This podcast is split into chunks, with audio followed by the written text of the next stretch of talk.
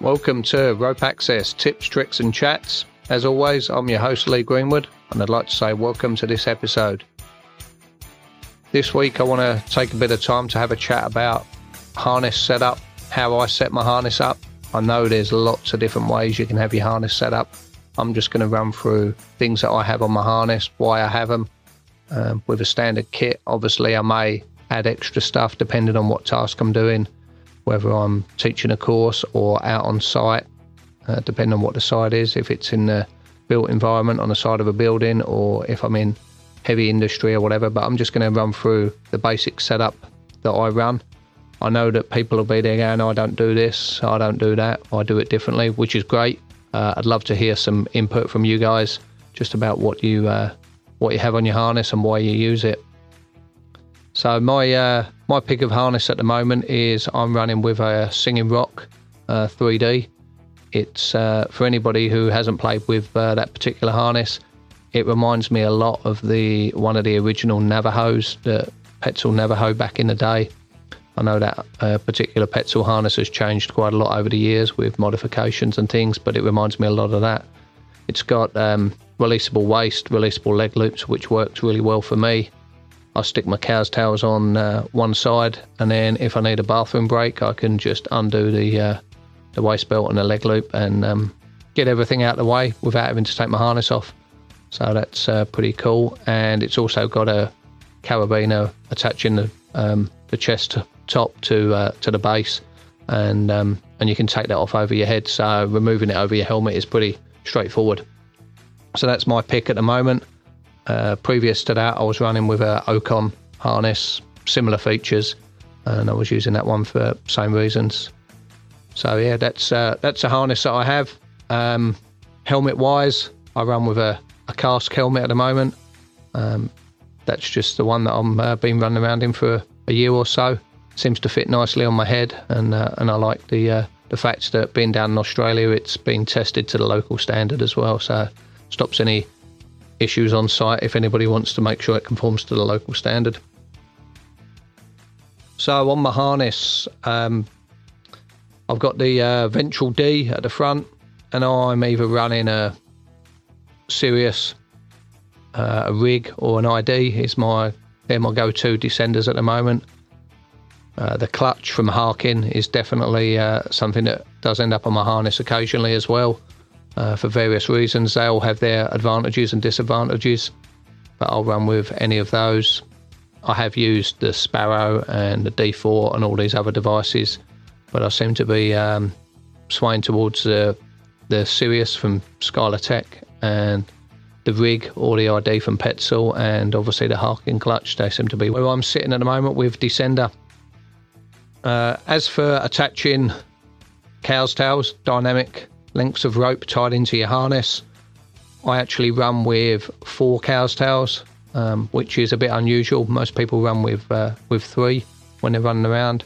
Reasons that I run with four cow's tails, I make two cow's tails out of one section of rope, so I end up with two bull nose um, between the cow's tails at the harness. Uh, this means that the the knot that I have tied there it can't come undone because obviously it's connected to the other cow's tail and following some manufacturers' specs, I actually attach a uh, a maillon below my ventral D, and I have one of those cow's tails onto my uh, ventral D, and then the other one onto the maillon. So I've got some separation there. I find that that just keeps it nice and clean, gives me a bit more space in that ventral D if I need to attach another descender or anything like that. So I'm running with four cow's tails. Um, one will have my handle descender attached to it. I'm running a CT uh, hand descender at the moment with the little pulley on the back of it. Seems to work quite well. And I actually use a clip from the pulley to attach it onto my gear loop, so I don't need additional carabiners or anything like that. And then a Singing Rock foot loop is what I've got at the moment.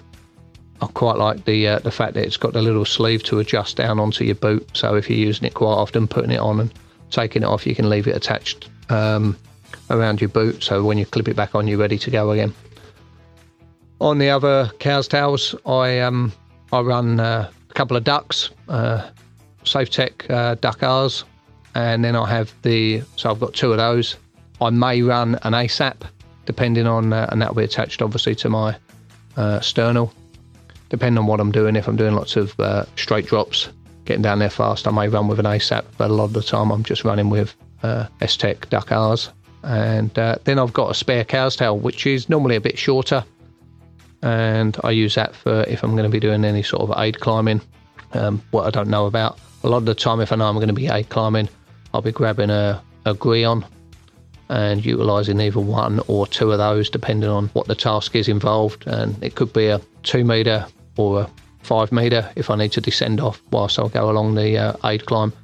I may go with a five metre just so I've got that uh, distance that I can travel down. Um, coming back to the cow's tails, the reason that I run with four and I get a lot of people in the training centre running with four is um, when guys are climbing along on an aid climb, whether they're getting on or mainly when they're getting off of an aid climb, brand new level ones, they get to the end of the aid climb, they've got three cow's tails attached. And if they're running with um, your standard sort of backup devices, a duck R, a, uh, a red, or anything like that, they've got a spare cow's tail with that backup attached on their harness and they've got their descender. So they without having to touch any of the uh, attachment points onto the aid climb they can put their backup device on. They can put a descender on. They've got the two points onto those ropes. And then they can start taking off the three cow's tails that are attached onto the aid climb and it just means that they don't end up taking the wrong one off and end up hanging on one anchor point so that's sort of one one of the reasons also that short cow's tail really good for getting past you know, single or double deviations. If you find yourself in that situation, if you need to clip in, you can uh, utilize it there or hanging tools off of it, uh, giving you a rated point to hang stuff off. So that's sort of how I have my harness set up. Additional gear that I'd normally be carrying. Um, I like uh, having a, a on with a uh, extra pulley so I can turn that into a two to one. I use that for um, attaching heavy drills and things like that. I can have that, and then I've got some adjustment on it. Used a lot for hauling, setting up deviations, whether that's on the roof. So it's quite a versatile piece of kit, as I said before. Used for um, aid climbing as well. And if I need to do a intervention rescue, I can actually lift somebody up on that where I'm not just having to rely on a foot loop or anything like that. So useful piece of kit for me to have and I onto the end of that I run with a uh, a shunt as well as a rope grab, non-toothed rope grab, so I can have that and clip that on real easy to remove it. Other things I carry normally a spare descender. Um, that may be a rig, uh, something nice and small. I have run with a um, two IDs, but the rig seems to work quite nice, nice compact. Um, also carrying uh, two Sirius. Sometimes I'll run with matching devices. Sometimes I'll run with uh, different devices depending on what I'm doing and how it all needs to work. So that's pretty much uh, my kit. I may have an extra couple of carabiners, but that's a that's a basic setup for me. Um, obviously, I've got my chest ascender built into the harness, so that's all in there, and um, and that'll be me running with a standard kit. I know there's a few people out there that like to run with the uh, progress adjusters, um, which gives them options for adjusting uh, lanyards. One thing to be aware of if you are using those, um, you know, they can't be put into any sort of fall factor situation. They need to be higher than you. Um, the anchor point needs to be higher than you are to keep the fall factor nice and low. And that also means that if you're using a anything like a duck or a red, any of those type of backup devices, they can't be attached onto it. It's not designed for that sort of use, so that can limit you a bit. If I do use one of those, I normally have uh, some sort of open swivel on the end, so it gives me options for spinning around if I decide to use that. But I'm more of a fan of the, if I'm in a a climbing situation, as I said before, I'm more of a fan of a Grillon for that type of manoeuvre. The other thing I just want to talk about here is uh, carabiners. I'm a uh, a bit of a fan of a screwgate carabiner rather than an auto locker personally, I find with an auto locker, especially if you're having to reach for it, getting the uh, technique of pushing it up, twisting it, or pulling it down and twisting it, and then opening it, having to do that complete movement where uh, can be awkward, especially if you've got newer guys on site. So I normally run with screwgate carabiners, clip it in, then you can spin it up or you can un- undo it. and then it's just a single movement of opening and then removing it. Seems to work a lot better. I also find that if guys are used to using screwgate carabiners, they will actually check their carabiners, whereas people who are running with auto lockers, they don't. You see, they don't seem to do a function check on them as often. They just make the assumption that they've clipped it in, so it's going to lock in place. I'd love to hear about some of the setups you guys are running. If you want to reach out and contact us through Facebook, Rope Access Tips, Tricks and Chats, it'd be great to see the setups, you know, upload a photo or let us know what you're running and the reasons why, why you prefer a piece of kit over another piece of kit. It'd be interesting to, uh, to see where people are at. One other thing that I always have with my kit is rope protectors.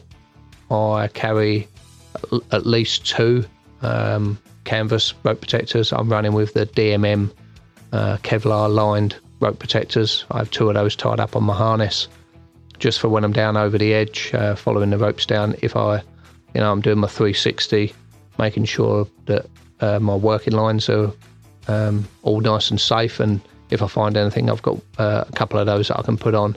If I know there are potential hazards before I head down there, I'd normally grab a few more. And I use, uh, ideally at the top, I'm using edge rollers for my ropes going over the edge rather than just uh, rope protectors. I may have a uh, some sort of mat underneath the edge roller just to protect the building.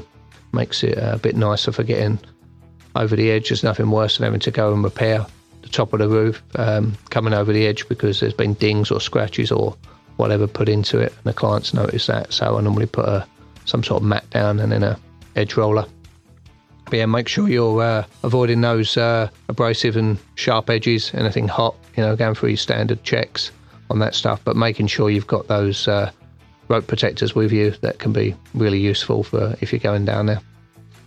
Well, I hope this was uh, a useful little chat, letting you know uh, how I set my harness up and some of the reasons why I use the kit that I use. Um, it is a constant uh, changing setup for me uh, new harnesses, new descenders coming out, different backup devices, all of that stuff. So it's not just set in stone. Having been 20 odd years in rope access, a lot of things sort of uh, have evolved and, uh, and my kit's changed accordingly. So, yeah. Well, that's it for this episode. Uh, please subscribe and uh, reach out if you want to have a chat about any of this stuff. For now, stay safe. I'll see you soon. Cheers.